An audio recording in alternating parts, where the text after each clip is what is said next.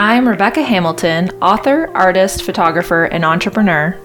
And I'm Chad Hamilton, marathon runner, podcast host, and addictions advocate. We're back for season four of Scrap the Sweet Talk podcast, and let's just say that we've scrapped a lot more than just the sweet talk since we've talked to you last. Yeah, that's right. We've scrapped our entire bakery business altogether. After over a decade of growing Chick Boss cake from the ground up, building it to over a million in sales, and investing all of our time, money, and energy into it, we decided to close it down. Let's just say we've grown into completely different people than the kids we once were when we started it and ironically, we've both developed a passion for living a healthy lifestyle that does not align with running a sugary, processed food, dessert empire. It's hard to believe we ended up here. It is. And this season, we're talking all about change. That's right. You know, it's so much easier to keep doing what you've always done and way more difficult to let go of comfort and step into the unknown. That's for sure. Welcome to season four of Scrap the Sweet Talk podcast, where we hope to inspire you to challenge societal norms, old beliefs, and realign to become your most authentic self. Let's do it.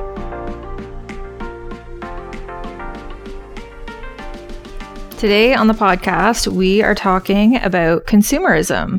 And I want to like break it down for people because when you say the word consumerism, not everybody really knows what that actually means. So why don't can you just dumb it down like what consumerism actually is in like very obvious terms? Yeah, no, absolutely. So if you think about consumerism, um, it's basically the ways in which companies around the world market to us and uh, prey on our feeling and emotion surrounding why we think or feel that we need that product or service. Yeah. And so consumerism is basically our personal like consumption of those products that Chad's talking about we're being marketed to and told that we need and cannot live without, especially on social media now with a lot of social media marketing. And uh, I've been in the marketing and advertising um, business with my previous business, Chick Boss Cake. That's what I did there until I could no longer market and advertise because I didn't believe in the product we were selling. And sugar is just not something that I want to be um, associated with or be a part of. So, yeah, very interesting transition going on. And as much as uh, our healthy lifestyle was a really big catalyst to closing the business, also our ways of consumerism and perception of marketing and advertising and our personal lifestyle of living more of a minimalistic lifestyle and being really intentional with things that we purchase or consume has really drastically changed over the last few years as well. So, yeah, let's get into it. This is a really good topic and it applies to everyone. And I think the value that you'll get out of this episode is how to not how to not want anything, but how to not want everything. And I think that's something that's so relatable, especially um, with my generation and uh, a lot of the younger generation too, where we have like endless products being marketed to us all day, every day on social media. And we have access to things like Amazon, where you get shit delivered to your door the next day. Um, it's pretty easy to get caught up in, uh, you know, this consumerism rabbit hole of never having enough and always wanting more. And it leaves you feeling icky and guilty and subconsciously it makes you just feel like crap. And i'm just speaking from experience my personal experience because um, i used to order amazon like every single day between like my home and my my four stores uh, business that i had. And so amazon was like coming to our door every single day so I really had to retrain myself and my intentions of what I buy and why I'm buying it. Because the purpose of why you buy things is almost more important than what you're buying in the first place, I would say. So, what are what's your thoughts on consumerism? Yeah, no. Um, so I, to to circle back, let's let's talk about how we kind of got involved in this. So, um, you know, we we're typical business owners, uh, you know, just grinding away. We're obviously working, you know, dusk till dawn. We're motivated by money, like any business owner would be. Um, and it got to a point where we realized that, you know, this we're on this treadmill to more, right? And so, Yeah. uh, if you think about treadmill to more, what does that mean? It means that there, it never ends, right? And so it's it's like you think about somebody who has you know a twenty million dollar home and they have a you know half a million dollar car and they have all these things and then you know they're broke and it's all for show, right? And it's like that that lifestyle is so difficult to maintain because it never ends. It's like you know you you ask millionaires what their goal. Oh, I want to be a billionaire. You ask a billionaire and, and they're like, oh, well, this guy's got um, you know ten billion. I only got five billion. So it, it it just never ends. And and the you know until you actually interject yourself and go, wait a minute. Like, what is it that I'm doing here? What's the purpose? What's the meaning? Do I really need this? Do I not? Right. And so we we had a lot of self reflection, you and I, over the last couple years, and we started to realize that, like, you know, there were times where you know our business was rocking and rolling, and we're buying everything, and then but we're not feeling fulfilled, and then it was like, okay, well, I thought this is why we're doing it, and then it was like, you know, uh, well, then if that doesn't matter, then then why are we doing this? And then, oh yeah, we're also selling sugar, and we don't eat sugar, and so why does that? Um, how does that fit into this this way of living? And so all these things are, are really kind of hitting a, a head headboard, and, and, and this oxymoron situation was happening where you know we it, nothing was we basically had a crisis of it all, right? And so. Um, anybody who's watched the um, you know minimalism documentary on uh, Netflix or YouTube, Why don't you just Uh, tell people that we watched it like years Yeah, ago and it went way I'm over our head and we were we didn't even remember anything of watching Yeah. it. So this is, and I'm sure people out there can relate to this. You ever watch something many years ago, think that the concept is is ridiculous or Weird. you know, weird, You or don't you get don't it. even you just don't get it, and you're Yeah. like, yeah, yeah, and then you come back to that book or that you know movie or that documentary or even some sort of concept that you just couldn't resonate with years later you come back to it and you're like oh my god All of a sudden makes like sense. this is this is the holy grail yeah. you know as if you've never encountered it before Mhm. um, and so that was that was what happened with the minimalism thing we we watched the minimalism documentary on netflix um, probably gosh at least five six years ago something like that. And this was when we were right in the hustle and bustle and grind of growing a business wanting materialism uh, materialistic you know items. We're obviously you know work hard play hard the whole whole arrangement. And I watched this documentary and I thought it was like one of those weird TLC, you know, this person sniffs bowling shoes and has a weird fetish. That's like, such a weird analogy. You know. I, I, I, thought it was weird Yeah. and I didn't get it. it And I, was like, weird, yeah. why would these people want to live with less and and live in a little, you know, house with nothing in it and, and just be miserable? Yeah. Is what I thought. Oh, yeah. Because to me at the time, that was what I was trying to get out of. You know, I'm trying to get out of like I'm trying to grow my myself, which I thought is is primarily done materialistically, which now I've learned is the complete opposite of happiness.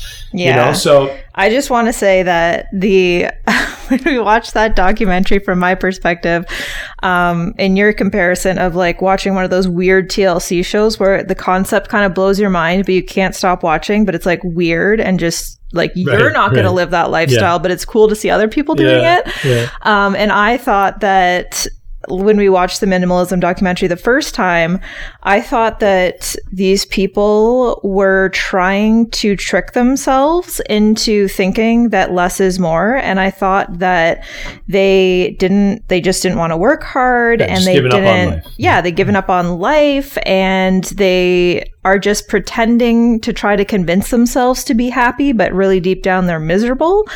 And so that's that's what I thought at that point because I was just I just couldn't even believe that people could actually be happy living a minimalist lifestyle. And so you brought it up like, I don't know, a few months, maybe six months ago or something. You brought Yeah. it up again and you're like, oh, like let's, uh, I don't even know how. What, Well, we started listening to. And I Okay, started we started listening to podcasts. And I'm like, oh my god, these are these people are speaking my language. yeah. they're talking all about it's not about um, you know living under a rock and and you know collecting food stamps for groceries like it's all about spending money on things you actually want to spend money on Yeah. saying no to all the marketing all the riffraff and media that's being you know forced down your throat Yeah. and, and just taking control of your life in, in so many ways so obviously there's the, the materialistic part but then there's the you know the spiritual part the relationship part the the everything about life right it's all encompassing. is is their their whole premise is like let's dictate this on our own. Let's not be at the mercy of what's being presented to us. Let's be the presentor. And um, so yeah, that's how we started on that. And um, so yeah, to your point. Yeah, so you would- brought it up. Like, let's, let's watch, watch this again. right? Okay, and I'm just going to let the listeners know it's now on YouTube. It's not on Netflix yeah, on anymore. Now. But you can watch it on YouTube for free. Um, really awesome documentary, really interesting. It's not just about getting rid of stuff, and it's not about getting rid of stuff you actually love and actually brings you joy. Um, I wouldn't consider my home to be a minimalist home, but I have like all my decor that I love is set up the way I like it. And so I, I just realized like I'm going to stop. Like I don't need to keep going to Home Sense and buying new things to clutter up my home because I like it the way that it is now. And when I bring stuff into my home now, I try to replace other things or make it really intentional with what I get. Um, but yeah, you brought up to watch it, watching this documentary again. And I was like, no, we watched it like years ago. And I don't really like, I don't want to be trying, I don't want to be told to like get rid of stuff that I like. I don't want to be told that I shouldn't want things or I can't have things or it's bad to, you know, want things or buy things or whatever. I just, I had this, that's what I remembered from it the first time. And then, um, I don't know, I guess I gave in and we watched it again and it was amazing. It was so awesome. And it was, it was a, less about the stuff than I actually realized. It was more about the mindset and the intentional living and you know, minimizing your actual belongings was part of it, but it wasn't the majority. And that's what I thought, like, that's what I thought the whole concept was. But now we've learned and we've been listening to the podcast, and the podcast is absolutely our favorite podcast to listen to. They talk about all kinds of things. They talk about, you know, your health, your wellness, um, relationships, emotional things. Um, they talk about business and in a way that is very intentional and practical and and just really really really great um, advice that will actually bring you happiness unlike all of these companies that are marketing to you trying to trying to sell you their product or service trying to convince you it'll bring you happiness no this lifestyle will actually bring you fulfillment and actually bring you happiness Yeah, exactly. So um, you mentioned something there, intentional living, and so um, of course we touched on the intentional purchasing of items, services, products, but the intentional living is the the main overarching objective when it comes to this. And so what intentional living means is every area of your life. Um, the, the choices you make, the decisions you, you do are, are based on intention. So it's like, okay, I want to spend time with this person. So I'm now going to declutter or get rid of these people. I want to purchase this item. So therefore, I will not purchase this item because, sure, everything would be nice to have, but I don't actually need that. I don't really care about that. So then that doesn't matter, right? Um, so, for example, with you, you're, you're big on photography. So we uh, made a purchase and got you, um, you know, the new iPhone because it has an amazing camera and all and video settings and everything. But for me, I didn't. I didn't get it, right? Because I don't, I don't take a lot of pictures, right? So that's a great example. In the past, we would have both got one every year, year after year. I mean, that's that's the marketing of you know Apple, and you need the newest, latest gadget, right? So um, that's an example on the consumer side, and and then yeah, so just really dives into to different examples, um, and and that's what we'll do with you today to to get everyone to understand this this way of living, and and so it. I, I love that you brought up that you enjoyed watching it the second time as much as I did because it was so funny. Like we watched this documentary again. We had already watched it, and it was like it was like brand new information. I felt like a fucking idiot the second time I watched it because I was like, clearly I missed the memo on how awesome this was. And clearly I was in a completely different fucking headspace or mindset that is crazy to think that I didn't enjoy it. Well, I enjoyed it. I thought it was fascinating, like I said, but like, in terms of me actually implementing it, there was just no way like back then. And and now when we watched it for the second time, I was like, wow, I was really out to lunch on that concept. And uh, I'm glad that it resonates now because after we've been putting it into practice, we've really been putting it into practice this last year, even though we only rewatched the documentary within the last six months or so. But we were making uh, intentional purchases and, and intentional decisions like all last year because we really realized that buying all of this stuff and all of this, you know, stuff that you think that is going to make you happy and and you know what, it does spike your dopamine for a short period of time because that's why people get in this habit of you know, shopping online or, or just going to peruse the mall aimlessly and, and end up spending 500, 1000 bucks, um, when you weren't even planning on it. And it's, it's just, it's crazy when you think about it and it's, it's, it's careless and it just doesn't make you feel good. Yeah, exactly. And why don't you share with everybody how you're a consumerism survivor? Because um, I love that you brought up the uh, the casual shopping at a mall and, and how long it's been since we've actually went to a mall or just went, you know, quote unquote shopping for the day, um, which is the exact opposite of intentional spending, right? So Yeah. think about if you had, you know, you see a Facebook ad, and, oh, that looks cute, and you buy it instantly. Done it so Whereas many had you not times. went on social media and not seen that ad, you didn't buy it. Same with just shopping aimlessly at the mall. It's like, okay, uh, you know, you may, oh, I'm going to the mall because I need this one, you know, new bathing suit or something. So, okay, well, go get the bathing suit and, and get that because you need that. Maybe Yeah. you're going on vacation or something, and then leave. The aimless shopping, perusing about, like that is that's the complete opposite. So you used to be somebody who, obviously, as your husband. Are husband, you I going to call you- me out you- now? yeah, I mean, hey, I got flaws too. I'm not perfect, uh, but uh, but yeah. So so you were absolutely that person, and, and uh, rightfully so. We were working hard. We were we were grinding away, building a business, working dust till dawn. And uh, if you're if you're, why would you be a business owner if you're not willing to spend the fruits of your labor, right? Um, that was our mindset for many many years. And um, so yeah, you would uh, you were you know typical female, loves shopping, and so yeah. Why don't you share with the listeners?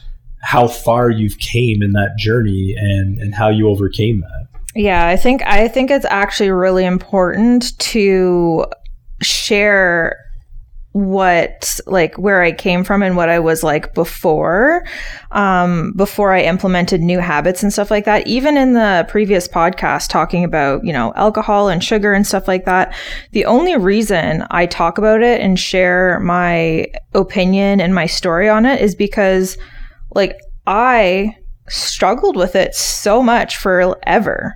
So shopping is no different. Um, you know, just like the the sugar situation. It's like, yeah, I I ate more sugar than probably anybody. Okay, when I started my bakery business, I would just eat like I'm around candy all day. It's like you're working in Willy Wonka's fucking chocolate factory. So um, that's a really dangerous place to be when you're not mindful and you are addicted to sugar.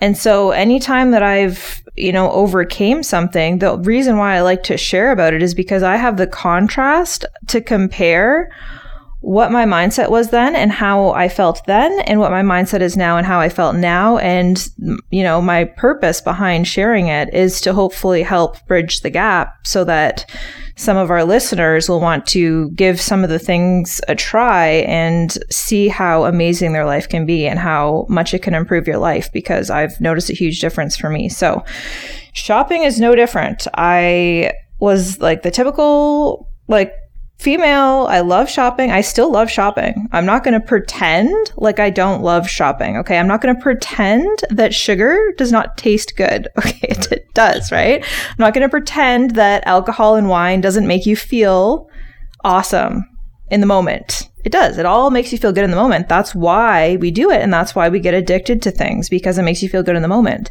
The problem is, is that it makes you feel like garbage long term and more frequently than the short term dopamine effects of whatever your addiction of choice is. So the shopping thing was really hard. I mean, it was just as hard as, you know, to- quitting alcohol or, you know, toning down the sugar significantly. Um, but I was the typical person. I love to go shopping. We would oftentimes be bored and we'd be like, oh, let's go to the States for the day shopping. It would always cost at least 500 to $1,000. We would always come home and ha- had spent 500 to $1,000 in the States um, just on a casual, like, I'm bored, let's go shopping in the States uh, for the weekend to, to, to spice things up and Yeah. make it fun. Or Didn't even have that idea the day before. yeah, just didn't like didn't have the idea, didn't no really didn't need anything for sure. Like I don't even today I don't even know what we bought, but we did that, you know, at least probably once a month or so. And it's crazy. And and the, the the problem is is that it does make you feel good. It does bring you like entertainment and it's fun and it's exciting at the time when you're doing it. And then afterwards, you're like you just you don't feel good about it. You feel even if you're not consciously aware that you feel guilty about it, you just don't feel good because it's stuff that you didn't actually want or need. Whereas when I make purchases now and it's very intentional and it's like I actually either need this or I really love it and I really want it, right? Like for me, it's all things photography or art related.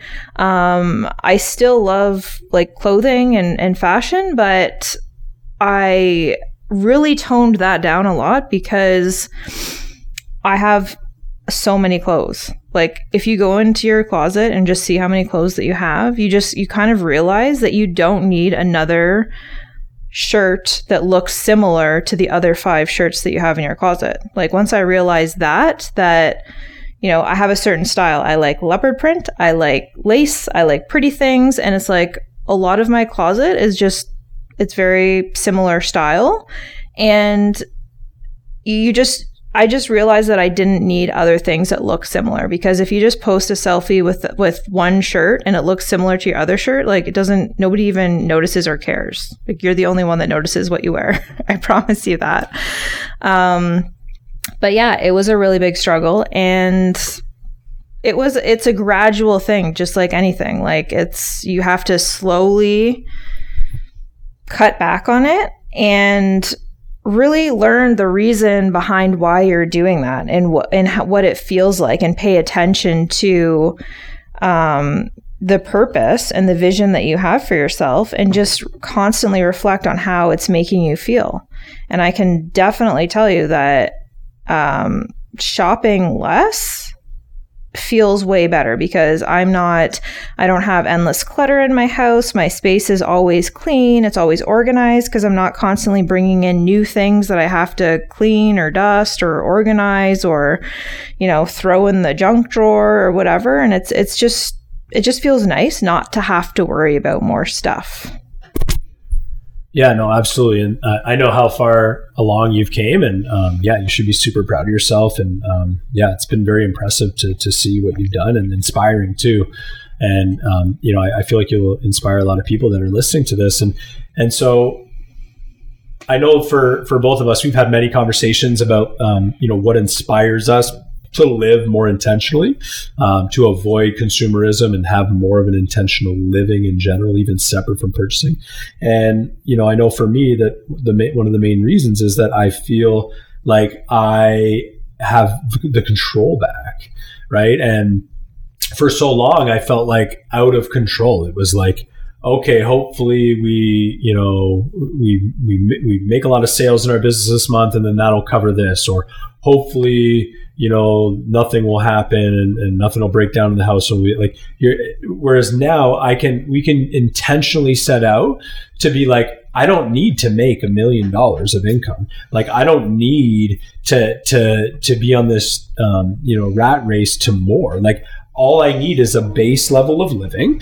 Um, and I and we just we wrote down, hey, you know, you love photography, I love running, we love travel, like we we enjoy these things. And as long as we can align that with our lifestyle, it doesn't need to be as expensive um, as as we think it, it is, right? And so um, you know, this is the uh, yeah, so this, this is the thing that, that really stumps a lot of people. They think that, okay, well, I need to make X number of dollars in order to.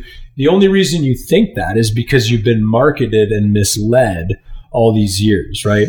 And so I know you and I have talked a lot about the um, you know the motives behind marketing companies, and I The feel like that's is- a great topic to talk about Yeah. in this. Yeah, it's, it's definitely the marketing of the companies, but the thing is, the underlying thing is that society needs you to have the desire to constantly work more and make more money so that it goes back into the economy. So that's like where it starts is that, you know, you go to school to get an education, to get a job so that you're taught that you have to work 40 hours a week and um, all of this stuff, right? To be able to, you know, afford a house, a car, insurance, like just to function in society. So that's, that's really the underlying thing is that it's just the way that our society is set up in a capitalistic society that, um, you know, tells you that you need to make. But the thing is, is that you don't actually probably need to make as much money as what you actually think that you do need to make right to be able to like live a comfortable happy lifestyle which is actually a very interesting concept because if you just take a step back outside of the grind of things and you write down what you actually need to live off of and you do the math on how much of your time you have to trade at work to be able to afford that is that worth it for you right? Like if you buy uh, a $200000 vehicle how much do you have to work to be able to afford that and is that a good trade for your time or would you rather drive a toyota and and have tons of free time to spend with your family and friends and doing what you actually love to do Yeah, that's a great example. So let's just just a hypothetical um, way to put this into perspective for people that are listening to wrap their heads around. So let's say you have a car payment. Let's just call it I don't know five hundred a month, right? And let's say you made five hundred bucks um, at your job in in two days. I don't know, right? I'm just using round figures. So if you just bought the Toyota, right, instead of the the lavish vehicle, um, then you could hypothetically only work four days a week instead of five days a week, and then now all of a sudden you have three day weekends every single weekend. Yeah. Now, are you making less? Well, no, because if you take the income and then you minus the expense, and then here you go, it's actually the exact same. You still have your vehicle that gets you from point A to B. Uh, you may not look as cool as your neighbor, But who however, cares? right? If Like, it gets you from A to B, I'm not talking if you're a you know, car connoisseur and you live If in that's you know, your- breathe- if that's what your you jam, by all means, go get the car that you Yeah. you know you've been building cars from scratch with your father since you were a young kid. It's meaningful then, and it's intentional. That's intentional, right? Yeah. But the the issue is is you know we were never meant to need the most lavish of things for for no reason. There's there's no like you could just say, oh, I want the best of the best of everything, right? Um, you know, and that's that's that's the point we're trying to make. It's like once you realize that analogy, wait a minute, I'm trading time, um, you know, for the exchange. So I'm basically sacrificing my time, which is all we have. We only have so many years on planet Earth, which is undetermined. We don't know when we're going to move on. Then is that really worth it? Oh my God. When I, I heard that analogy, I was like, huh, well, like, you know, especially from grinding and, and slaving away on, on our business for so many years, I was like, yeah that is the exact thing I do not want whatsoever um, because it's just I'm I'm over it, right? Mhm. Because I don't want to be. I traded my time for money for so many years, thinking that that was the cure for happiness. And when you know we were when when COVID was happening, we were super fortunate. We were one of the businesses that were actually able to really thrive, grow, and expand. And, and we were the busiest, most successful we had ever been in our entire lives during COVID. And we were working dusk till dawn. And we kept saying, "Oh man, we have so much money in the bank right now. As soon as everything opens up, we're going shopping, we're going partying, we're going traveling, we're doing the whole thing, right?" And so we did do that for about a month or two, and um, and we thought that that would provide all the joy and happiness. And uh, like Rebecca touched on earlier in this podcast podcast, yes, that provided the dopamine and the rush and the hit and all that temporarily. However, once things slow down with our business, once we spent a bunch of money, once reality sets in, which it always does, you find yourself sitting there with yourself going, wait a minute, this was supposed to be the end all and be all of happiness. Why did not, why did that not do the trick? Yeah, and once you experience that for yourself because I feel like it's it's hard to understand until you've actually made a significant amount of money and got to spend it on whatever you wanted to and feel that dynamic. And then realize that, okay, now I have to keep working at that level to be able to sustain that lifestyle that I thought that I wanted. And you realize how not worth it it actually is because you're trading your time for that. Like we had no time for friends or family or anything like that when we were grinding and hustling. And not only no time, no fucking energy at all for anything aside from work and hustle in our business. And so when you have that, comparison, you can be really confident in your decision to not go down that road. Like I literally will not go down that road ever again. As soon as anything starts to feel like a grind or like I am if it starts to feel like work, I'm out. I'm not doing it. I'm only doing things that I love to do. And that means yes, I have to make money. I don't I I do love money, but I love to be able to spend it on things that are intentional because it makes me feel better about it, right? But I will not be trading my time for money in and of itself. It has to be of purpose and of value to me for me to find it worth it, especially at this point and especially after um, experiencing you know, having a lot of success and stuff like that and, and realizing and comparing it to like that was basically during COVID, that was an example of, yeah, we could make as much money as we wanted to if we maintained that level of business and it it the, the appeal of it wore off so fucking fast i can't even tell you. So having that comparison was a blessing i would say. And then when we realized that yeah i'm not willing to to do that ever again. I'm not willing to work you know, that long and that hard and be disrespected by, you know, bitchy customers here and there because the shade of their cake color is wrong. Like, I, it just, you just can't pay me enough money to, you know, do that and go through that. It's just not, it's not sustainable for yeah, anybody. that's it, right? So the you know the, the amount of hours that you have to put in for that. I mean, this is why you hear you know typical workaholic. You know, they got issues with drugs and alcohol, or they're you know wife divorces them. And, because and you need a coping that, mechanism yeah. to sustain that lifestyle. That's the thing that people don't talk about is that you need those things. You need alcohol, you need sugar, you need food, you need, um, you know, fast food, you need shopping, you need whatever to be able to like cope and medicate yourself in a way to be able to sustain that kind of lifestyle. That's why, you know, so many celebrities and stuff like that that make all kinds of money have addiction issues because in order to like live that kind of lifestyle you you need those coping mechanisms. Like it's it they just yeah, go hand in hand. it's just go go go go go right? Yeah. and so um so yeah i mean when we we went through this and you know the like if there's any business owner that, that's listening to this or anybody who's you know workaholic or has went through the corporate ladder and you know you, you realize that you know there's if, no end in sight when you when you think like okay someday in the future because because why are you doing this right it's like it's always about oh someday when this then i'll be happy and that was that was what we always said. It was like, okay, as soon as we, you know, we built it to a million, says, okay, as soon as we get two million, you know, then we'll be okay, maybe ten million, or you know, once we have ten stores instead of four, and once we, it's always some future thing, right? But then the problem is, is that you know, you're not being present, you're not being intentional, you're not living in the moment, you're not doing anything based on what you truly feel. So once you, you know, basically, when I had this realization with with consumerism, I realized you know, I've been lied to. I've been, uh, I grew up in a society of technology and of, you know, advertising down my throat of, uh, of what, uh, you know, I, I should be. I need to hustle. I need to grind. I need to, you know, this will make me happy. This will be the, Canadian dream. I joke. I always say the American dream. Chad's American like, you're not even American, Yeah, but that's even just what people say. Yeah, I know you're gonna say. Living the American dream American dream in Canada. in Uh, Canada. So, yeah. so yeah, so this is the whole thing, right? And so when you when you reach the Canadian dream and you realize that it's not all that you've been cracked out to be, you, you you're like a kid who finds out that Santa Claus isn't real. You're like, you lied to me. Yeah, You just lied to me, exactly. right? You feel crazy. So that's in essence kind of what happened, and we realized that this is this is nuts. This is no way to live.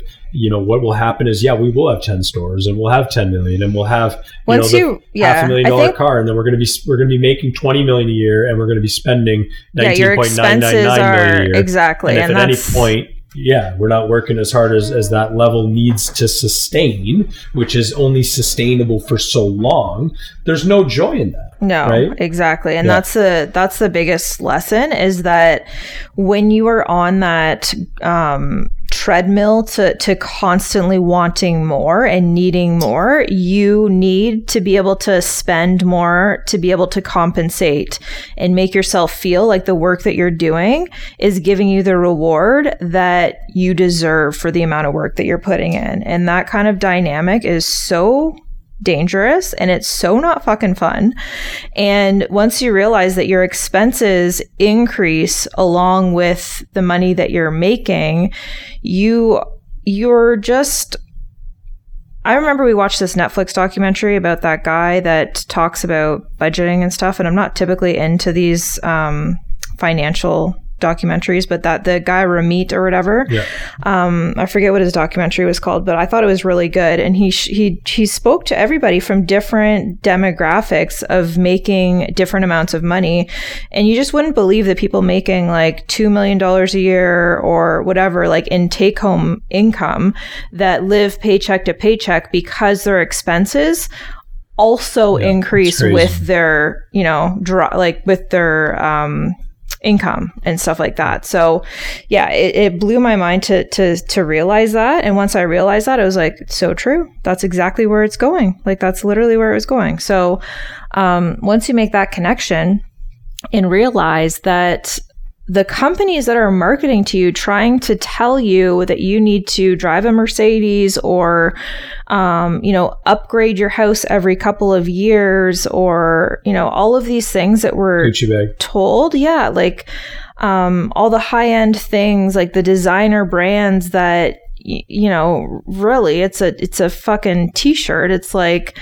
you know I understand if if fashion and designer brands are your thing, but most of the time they're not people's things, and most of the time people are buying them because they want to make themselves feel important or feel special or feel loved, which I get that. It's hard. Everybody just wants to be loved and feel like they're important and stuff like that, but um the the the brands and the marketing and stuff is is insane and they're just preying on your emotions and they're taking your money and you're trading your time for the product that they're selling and their motives are not to provide benefit or value to you although they will try to convince you of that of course in their marketing they're not going to Sure. tell you that but just be a smart aware consumer and realize that they're preying on your emotions and they're trying to get in your pocket in however they can.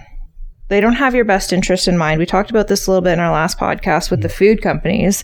Um, but, you know, any company in general that is for profit is for profit. It's not for you, it's for profit. Exactly. So, um, you know, obviously a big thing for you this year, um, just in general, since I've known you, is authenticity. And so all that stuff is inauth- inauthentic, right? It is fundamentally, it really is. And you know, I I would always preach like, well, if you believe in the product and service that you're selling, it's gonna make people like it's gonna enhance people's lives and, and stuff like that. And I mean that is the best of the worst mindset to have for sure. But when it comes down to it, the reason why I had to really get out of the marketing and branding. And and you know I do I do love it to a certain degree as long as I feel like aligned with the the product or the service. But at the end of the day I'm not going to I'm not going to sit there and say like hey if you come stay at this Airbnb, because I've been doing a lot of, you know, marketing and stuff for, for Airbnbs and, and things like that, but it's all super genuine. I'm not going to go to an Airbnb that I genuinely didn't like and be like, you guys have to stay here, da, da, da, da, da. Like, I just, I'm not going to do that. And also, I'm not going to tell you that that's going to make your life better. I'm just going to share what I liked about it. And if you go, you go. And if you don't, you don't. I don't care either way because I I don't genuinely don't have hidden intentions with it. Um, but these bigger companies do, and pretty much any company that does marketing or branding does because the whole point of it is to produce sales and increase the sales at whatever um, expense or cost it is to the consumer. They don't give a fuck. And I will say some brands are better than others. They definitely cover up their um, for profit motives a lot better than others.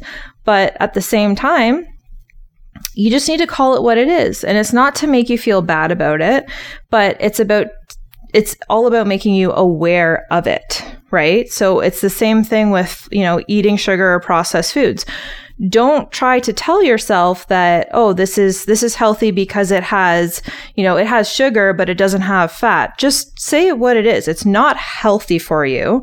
I'm putting it into my body and i realize that this is not good for me.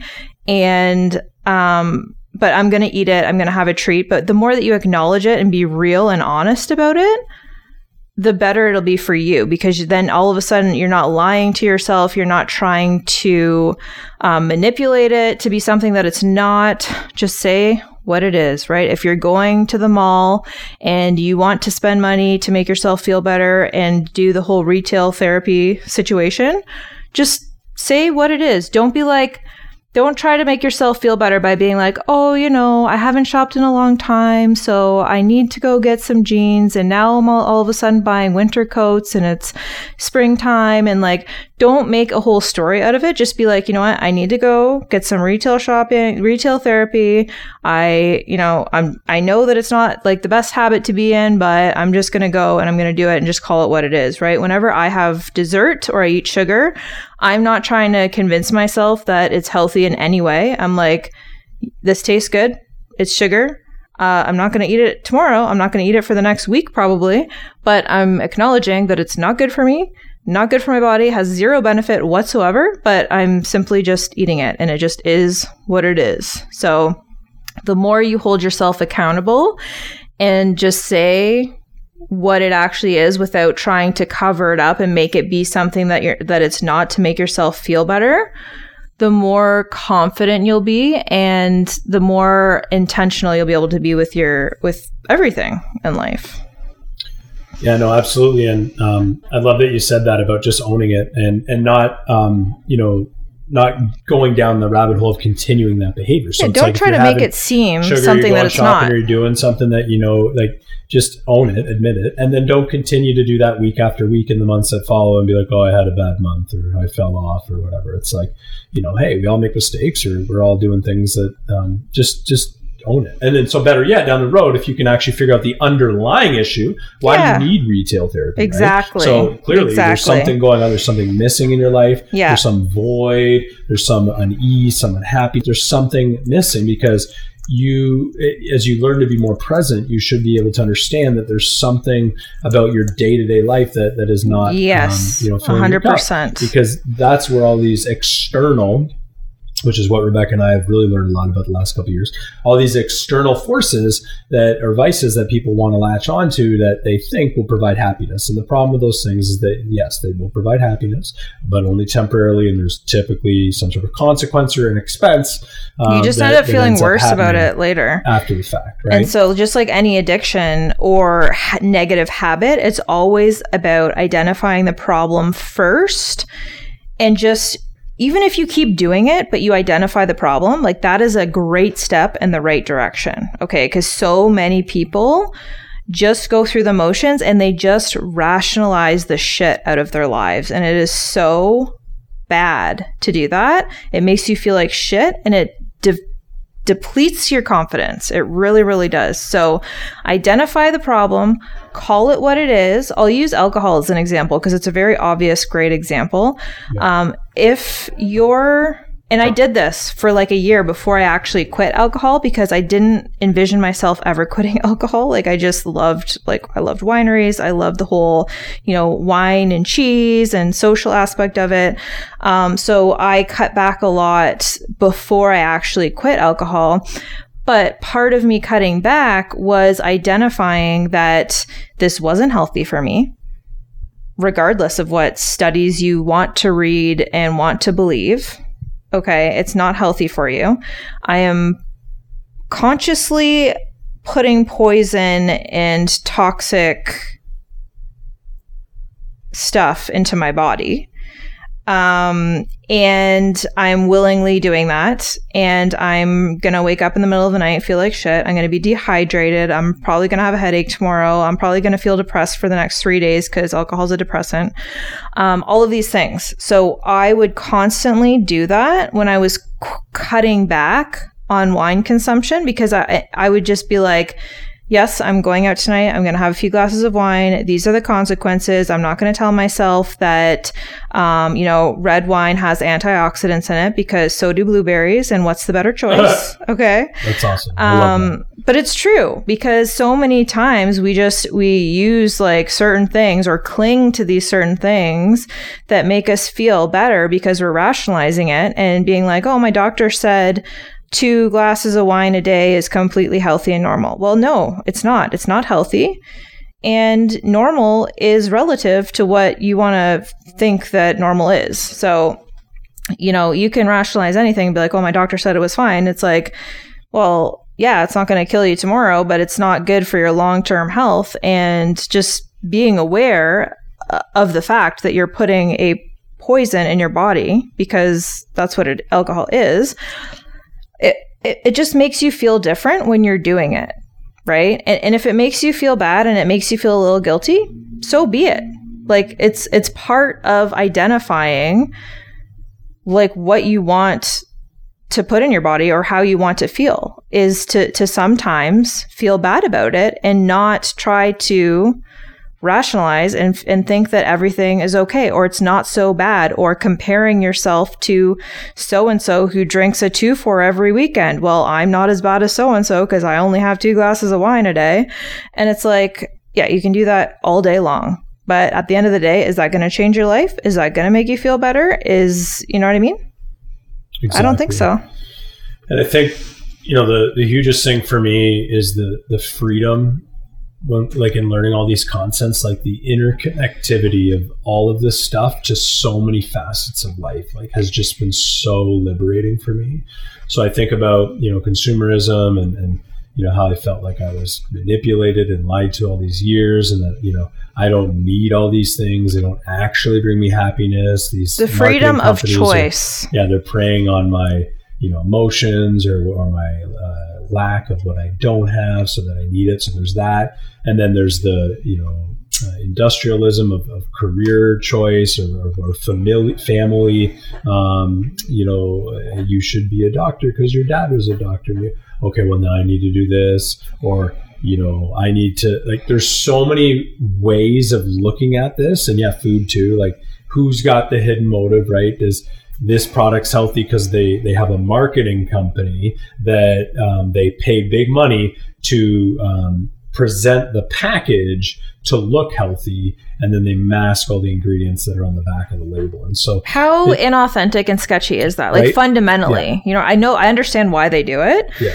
but fundamentally it is it's inauthentic it's just terrible right and so there's so many so if you think about who has the the hidden agenda and you and you dict and you wake up each day and you go about your days and your weeks and you navigate life and, and every external thing in this world that you encounter you go what's the hidden agenda? And and you do it in a graceful way too. It's not about being like oh everybody's out to kill me. Like no. I mean, you don't want to be a negative person. Exactly. either. you can certainly take that too far. Yeah. but at the same time you go wait a minute. No i'm a grown adult now. I'm looking to to create a better uh, future for myself and my family. And a great deal in that liberation and that freedom that I'm referring to is by having that intentionality from, and the freedom the to make your own buy, choices, the freedom from the things that I, I purchase, the freedom for the things that I want to purchase genuinely, the relationships that I want to form in my life, the relationships that I don't want in my yeah. life, the food I want to put in my body, the food that I do not want to put in my body, the alcohol, like I said, oh, the strawberry flavored beer. Oh, it must be good. There's strawberries in it all these flavored alcohols, they're just putting flavor in it because it's a toxin and they're trying to make it taste good so that it's palatable. It's it's horrendous. And and and so I mean obviously we could go on and on about every component of life that's like that, but but yeah, I mean, this is the intentionality that that I, in a very graceful way, you know, like once again to bring it back in, so you don't go down the negative hole with it, which you could, is it is that grace to just be like, wow, like everybody can do what they want to do. That's fine to each their own. But for me, I'm choosing freedom. I'm choosing intentionality. I'm choosing, I'm not lying to myself, like what Rebecca was saying. I'm not making these bullshit rationalizations that I did, you know, for many, many years that made myself feel better when I knew deep down that I was just bullshitting myself and everyone around me.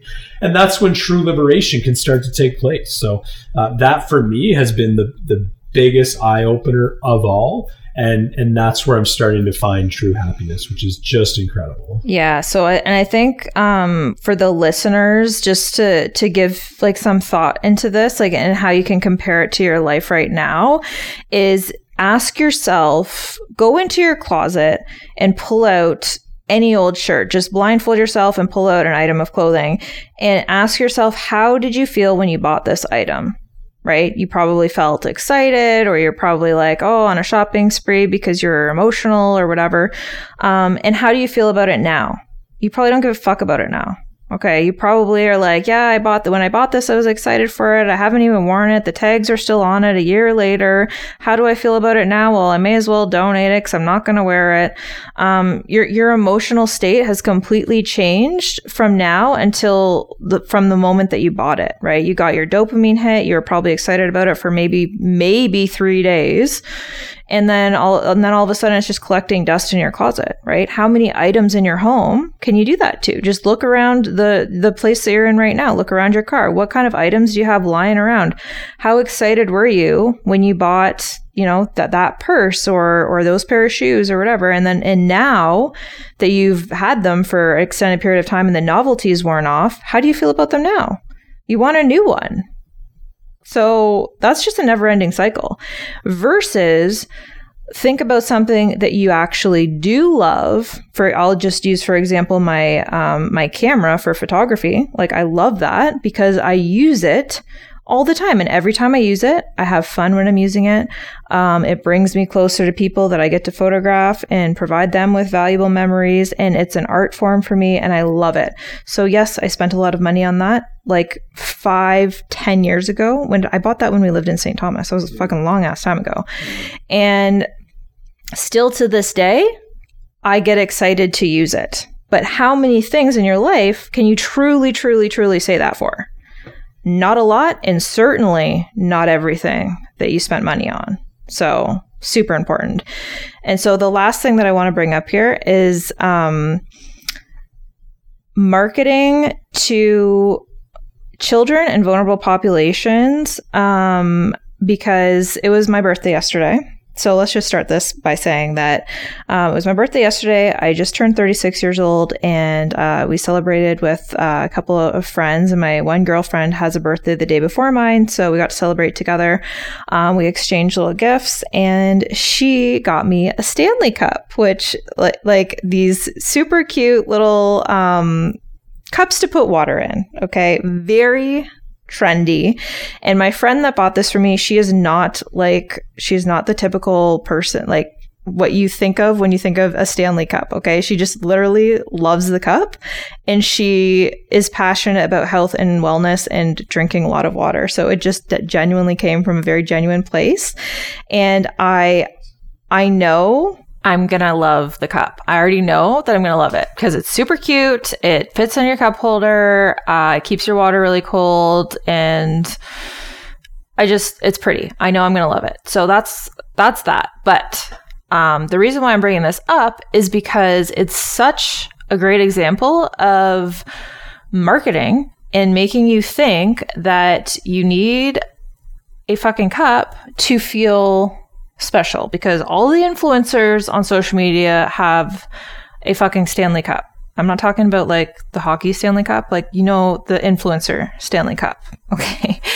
And it's just crazy to me because I every single influencer that you watch on social media has one. They just walk around with it like as if it's part of their body, pretty much. Wardrobe, yeah. And the problem comes in when it makes people that don't have one feel less than because they don't have one. And the reason I'm bringing this up is because ironically, this morning, Chad shows me a post from, I think it was Virgin Radio or one of the radio stations on social media. And they had a post about a debatable topic saying that um, one of the listeners was saying that, oh, my kid is getting bullied in school because she doesn't have a Stanley Cup and all of her friends have one and she's getting seriously bullied for it. And my husband and I don't know what to do. We she have had a no name one, I think is what it was. It wasn't yeah, she had story. just a regular fucking water bottle, which okay, it still carries water. It's still like it's just I can't even believe we're having this conversation. provides it's the so same ridiculous. hydration as the other bottle. At the Yeah, she has a no name Stanley Cup, God forbid. And um, she's getting bullied for it. So this is marketing at its finest, gone wrong. It's terrible. And the fact that uh, it affects kids in this way because social media plays a huge, huge role now um, in what kids are being influenced by and what they think they feel like they need to feel important or feel loved or accepted by their peers. And I just think it is absolutely out of hand. Chad showed me this post this morning and I'm like, oh my God. And so the parents were like, we have differing opinions. Like, like, should I just buy her one so she can fit in or, or not? And I, I am team not. Like, as hard as it is to maybe go through, um, that situation, it, like, what does that teach your kid when you are like giving into something where it's like just teach the lesson of it's a fucking water bottle and let's just like call it what it is. And um yeah i just i don't know. It just really bothered me because i i can i can see both sides of it. And i was like yeah on the other hand maybe just buy her uh you know the $50 water bottle. I don't i don't actually know how much it is because i got it as a gift but i'm just using it as an example like just buy her a $50 water bottle and then she'll stop getting bullied. But the problem is she won't stop getting bullied because she's not learning how to stand up for herself Right, how to have the the problem. confidence um, and it's only a matter of time before she doesn't have a louis vuitton handbag in high school and all of her friends have louis vuitton handbags in high school. And um, most people can't afford a louis vuitton bag in high school. So you know, teaching the kids the skills of consumerism and the negative impacts like that is so, so crucial. And if you let it, it can really spiral the self esteem out of control.